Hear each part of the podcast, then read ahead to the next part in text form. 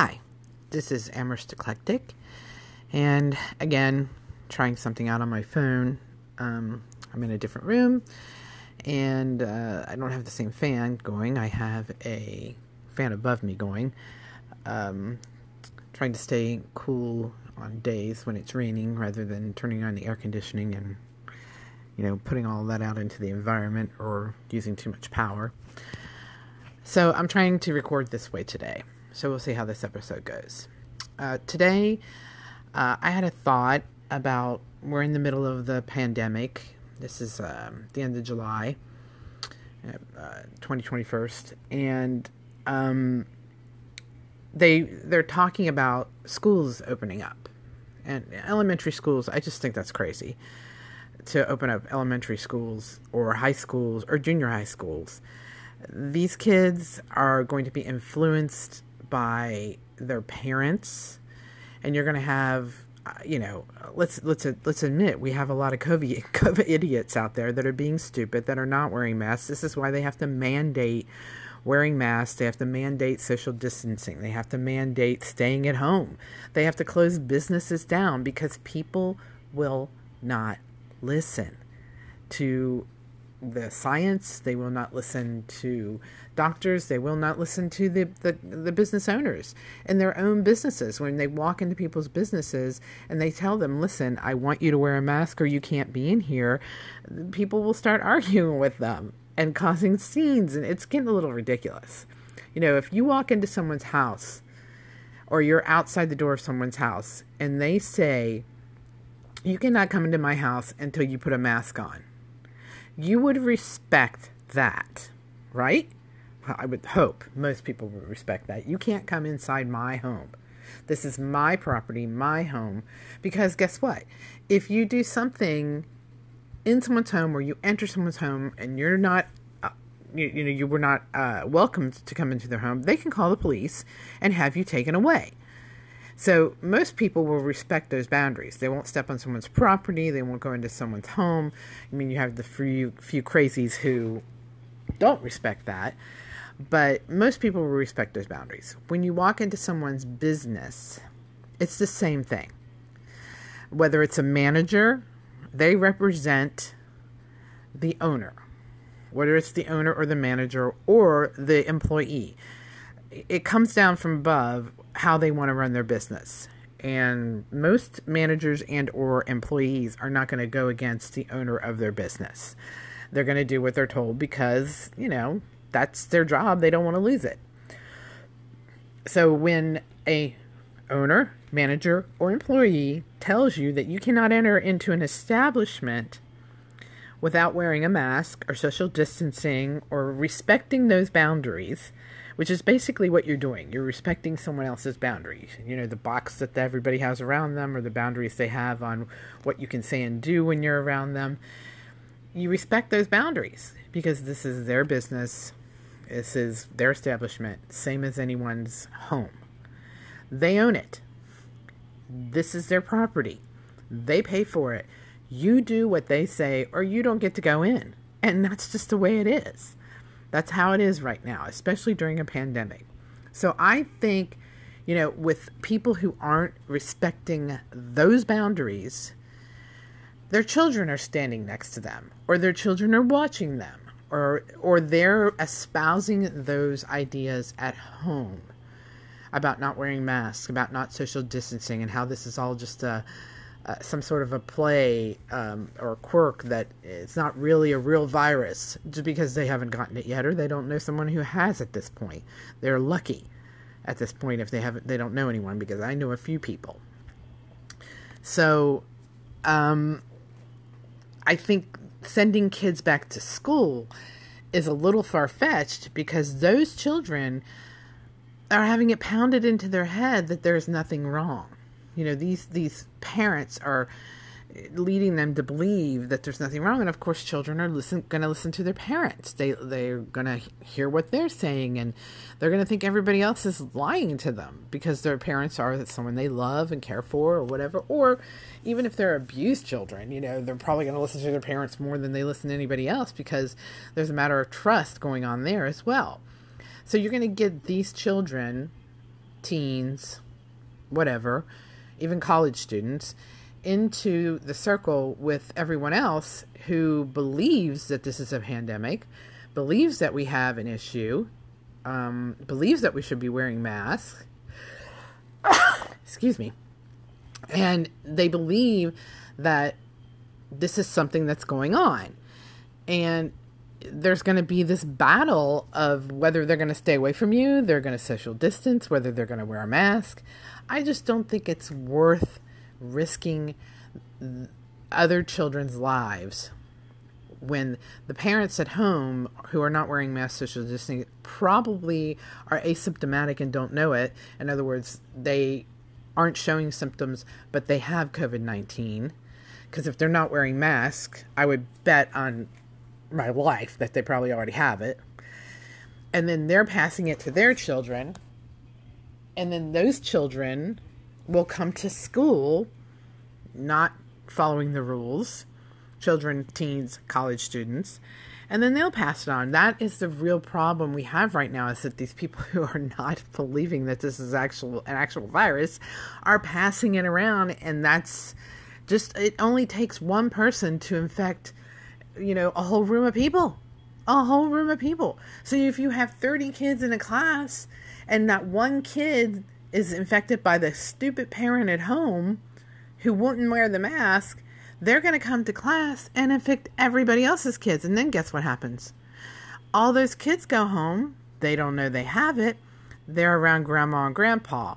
They're around that may live in the house with them, or they may go visit, or they may be babysat by grandma and grandpa, or they may be babysat by relatives, or they may be babysat by friends. I mean, this happens when you're in school. You have different people sometimes at different days of the week that watch your kids because you're working and, you know, you can't have somebody watching them every day, but you, you know, you kind of spread it out to people that you know so that you have your babysitting covered. So then that's spreading to those families and so forth and so on and so on and so on. And this is why we have such a huge spread in America.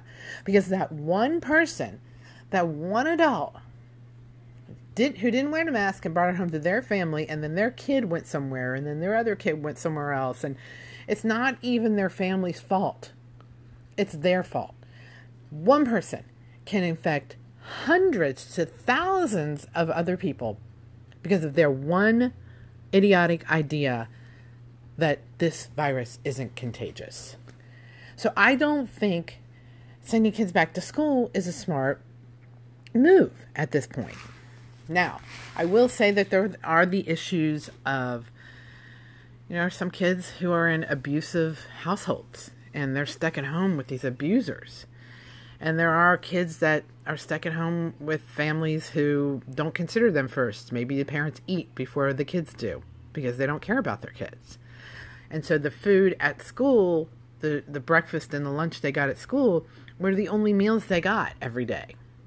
So now they're missing out on those meals. And then the weekends, they didn't get anything. And they'd have to probably wait all weekend. I mean, it happens. It happens. Th- this is what, you know, there are people out there who are awful people. They have children and they treat them like crap, you know?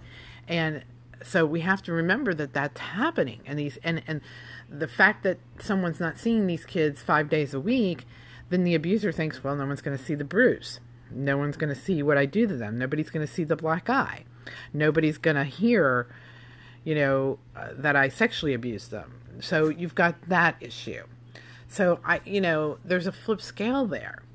So what a lot of schools are trying to do is every other day kids will come in so that at least they have them there every other day. And then the class sizes are smaller. I like that. And they are forcing the kids to stay separate. And, but then I go back to the same thing. You're going to have little kids that are going to just, they're going to forget. They're going to forget. And so you have to require, you have to require that they wear masks. You would have to require that they wear gloves because they can't touch other kids if they're asymptomatic. And the problem with the testing right now is that testing results are taking too long. And then if you even if you get tested, you have to stay quarantined for two weeks because you could be asymptomatic. The test doesn't always detect the virus. So if you get tested, you need to stay away from people for two weeks, 14 days. And then if you have no signs in that 14 days of the virus and your test comes back and says that you don't have the virus, then you positively know that you don't have the virus. But you have to take the test and then wait two weeks with no um, coronavirus signs to know that you positively don't have it. That's why they have people quarantine because the virus can be in your body and the test may not detect it. So you get the test, you think, oh, I'm free and clear, and you start running around. Well, then five days later, you get coronavirus symptoms. Well, in that five days, you've just infected all those people that you've been around after taking the test. So that's why they say you have to quarantine, in other words, stay away from everyone for two weeks so that you know that you definitely don't have it. So, you know, what if these kids come in there and, you know, they're little kids and they touch each other and uh, I don't know. I don't know. I just, I, you know, there's, there is that factor of the kids who are being abused and there's the kids that are not eating and, and apparently there's way more of that going on than we even know. So much so, there's such a large number of abused kids and kids that aren't being fed that they they deem it worth bringing kids back to school. I mean, is it more than 50%? Is it more than 60%? And and are our representatives not saying what it is because it's embarrassing. It's embarrassing to have a country where there's so many children that are being abused and nothing's being done. And I've talked about this in other podcasts that I've done about the cycle of abuse and how it just continues through generation and generation and generation, you know, because that's learned behavior.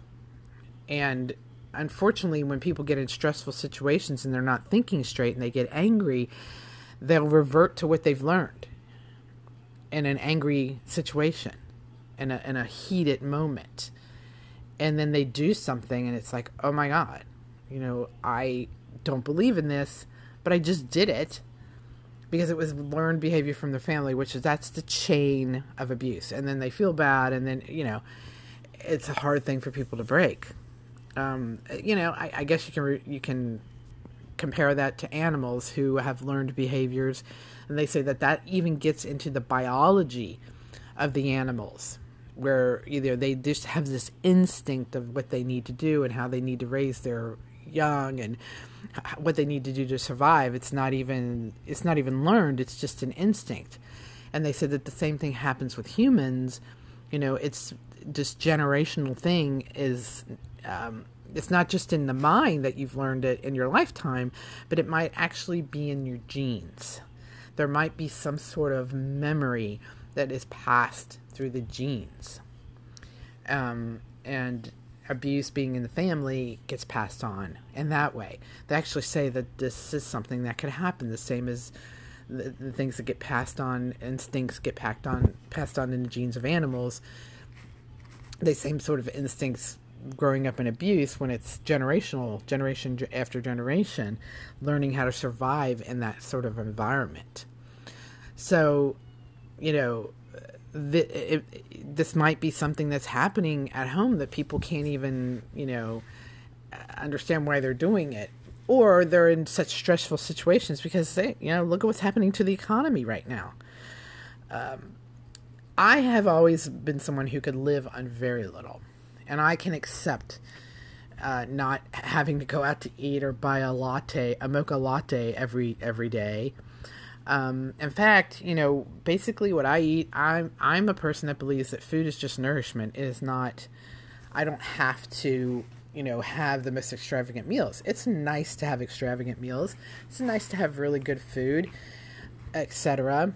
It's nice to do that, but during this time, I'm fine because I can go out and buy my basic nutritional needs. Um, I don't really drink a lot of pop or sweet drinks. You know, uh, if I go out to eat with a friend, I might get a sweet tea, I might get a pop. But when I'm here at home, these are the three basic things that I drink water. Water is probably 75% of what I drink, sometimes 100% of what I drink every day. Water is basically to rinse down my meal or to cool me off, or, you know, you've worked out, you need water, or I'm thirsty and I need water. You know, I've learned, I have several uh, metal water bottles that I've bought over the years that I have in my refrigerator. And I fill them with water and I put them in there and they're nice and cold, so I always have cold water to drink. And I also have uh, metal water bottles that don't have like a, a drinking apparatus on them, um, where I'll just pour those into my water bottle, you know, they're, and they're sitting in there. They just have a cap on them. So that's basically what I drink every day is water. And the other thing I drink is uh, either cold tea or hot tea, and it, it's you know honey flavored. I don't use sugar.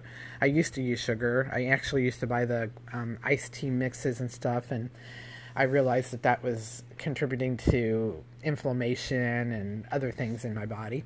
So I just backed away from that. So I use hot tea with honey. I usually get flavored teas like, you know, peppermint or, you know, all, chamomile or all the different flavors that they have out there and I found the ones that I like. And I just put honey in it, and that's what I drink. A great big, you know, uh, coffee cup, you know, the great big, like, cappuccino cups of tea. And then the other thing I drink is milk. I like to have a glass of milk with my peanut butter and jelly sandwich. You know, I like to have a glass of milk with certain meals that I eat. Um, I like a glass of milk. Now, um, milk's good for you. You know, you get a lot of vitamins out of it. I do drink milk daily. I'll have at least one or two glasses a day. But mostly, I drink water. And tea is even just, it's just flavored water. So um, that's what I drink. Now, if I go out to eat, uh, I've gone to Olive Garden. That's favorite place of my daughters and my um, friends that we go when we go out as you know social gatherings. Um, I'll get the sweet tea. I'll get the peach sweet tea, uh, but I will also have a great big glass of ice water next to it and I will drink the ice water when I'm eating my meal, and then when I'm not, you know, eating something, I will drink the sweet tea. Because I feel like if you're drinking something flavored, it should be drank alone. You know? So but that's that's how I you know food is just nutrition for me. So I can have the basics. I can have the vegetable, the carbohydrate, and the protein on my plate, and it can be a basic food. I don't have to go out extravagant. I I eat salmon. Um, I, I make you know, vegetarian chili. Um, uh, I have tuna, different tuna meals that I make. Um, I have ground turkey. That's basically my meatloaf and hamburgers, and I put you know onions and vegetables and things in them to kind of hold that ground turkey together. So that's kind of how I eat. So I don't spend a lot of money on food. So I've been able to keep that pretty close to the edge. I don't have to watch TV. I don't have cable. You know, I I have Netflix, but you know I don't even watch that as often as I probably should for what I pay. And uh, I like to go bike riding. I like to walk my dogs. I like to do things outside. So during this pandemic, I'm not really going crazy, you know, like a lot of other people are. You know, I keep myself pretty busy. There's tons of things I need to do around the house, tons of things I've needed to accomplish around the house. So I've been able to do that. So I've been able to stay away from everyone, and I've been able to keep myself um, um, I don't know. It's not isolated. I mean, it feels that way sometimes where you feel like you're isolated a little bit during this. But um, I've been able to social distance really well because I fill up my days with things that I need to get done, paperwork that I need to go through that I haven't had time to. Um, clothes that I need to go through and figure out do I want to keep these things, shoes that I, you know, uh, things around the house that needed to be done, you know, uh, sections of drywall that I need to replace, um, things out in the garage I need to organize, going out and buying bins. And then you've got your yard work, you've got your trees that need to be trimmed. I mean, I really don't know how people have any time on their hand. I am so busy. and then in the time that I'm relaxing, you know, I'll watch maybe some Netflix or watch some TV, or I will you know, learn a new song on my guitar, or learn a new song on my ukulele, or sing a new song that I've never sung before, and get you know get find a background track, and then record that. Uh, you get get digital uh, recording things online now, BandLab and other things like that. that uh, Audacity, uh, Soundtrap, where you can record your own self, um, singing. Uh, part of you know before the pandemic came along, but I started doing the podcast, and part of what I'm doing now is the podcast. You know, if I have some extra time and I have a thought that I want to express, I'll do a podcast, which is what I'm doing today. So there's so many things you can do to fill your time.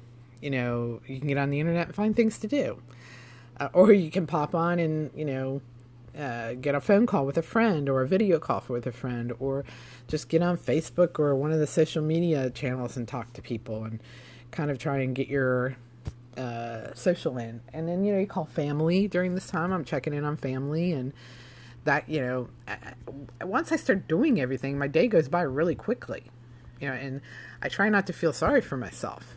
But I can imagine what it's like for you know, a child in a situation where they're stuck in a house with an abuse abusive person. It could be awful. So maybe that every other day at school would be a good thing because now a teacher is going to see that student every day.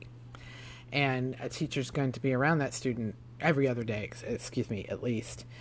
Uh, yes, you're not going to have the weekends, but you know, some schools might even have school on weekend. If they're doing the every other day thing, they might just go ahead and have, you know, kids meet on, on the weekends too. But then that also gets the kids in there for meals. Um, and then maybe they can take home a meal for two meals for the next day.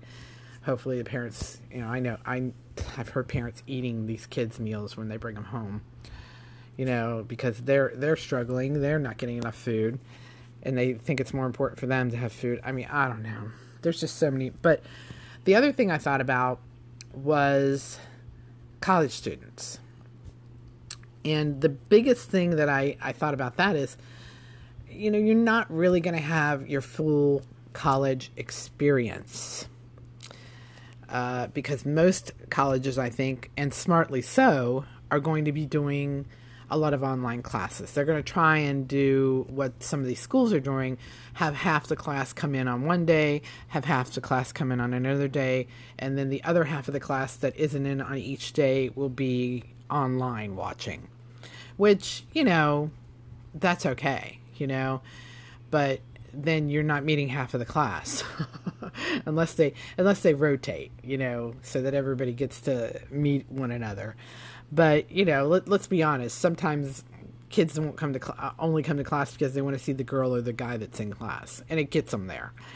I mean, uh, you know, uh, meeting a, a guy or a girl is sometimes you know real motivation for people. You know, and it gets in places even if that never happens. You know, that's our ingrained instinct is you know many of the things that we all do or you know, so that we can meet that special person. I mean, it's just the truth.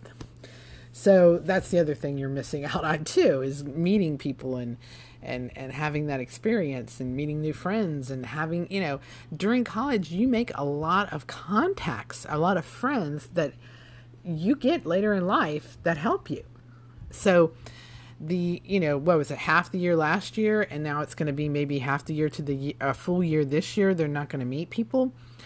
You're paying a lot of money to take a college class to get a full experience that you're not getting and also not to get those contacts those people that you would would have normally met that later on in life could possibly help you. You're not going to get that because you're at home.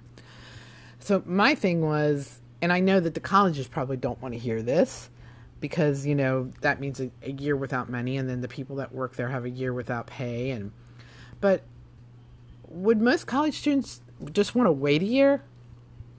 Just wait a year. So that you can come back after the vaccine is out because they're saying the vaccine will probably be out either beginning of the year or at least six months into the year of next of 2021 you know, would you want to wait so you don't miss out on that year of experience, yeah, you're probably not going to meet the people that are now going to school with you that are the same age as you. Would you want to miss that? Would you rather do the you know day in a class, day out of the class, so that there's social distancing? Now, I do think college students probably listen way more than maybe high school students, junior high students, or elementary school students. I mean, you know, I do think that that's a more probable situation.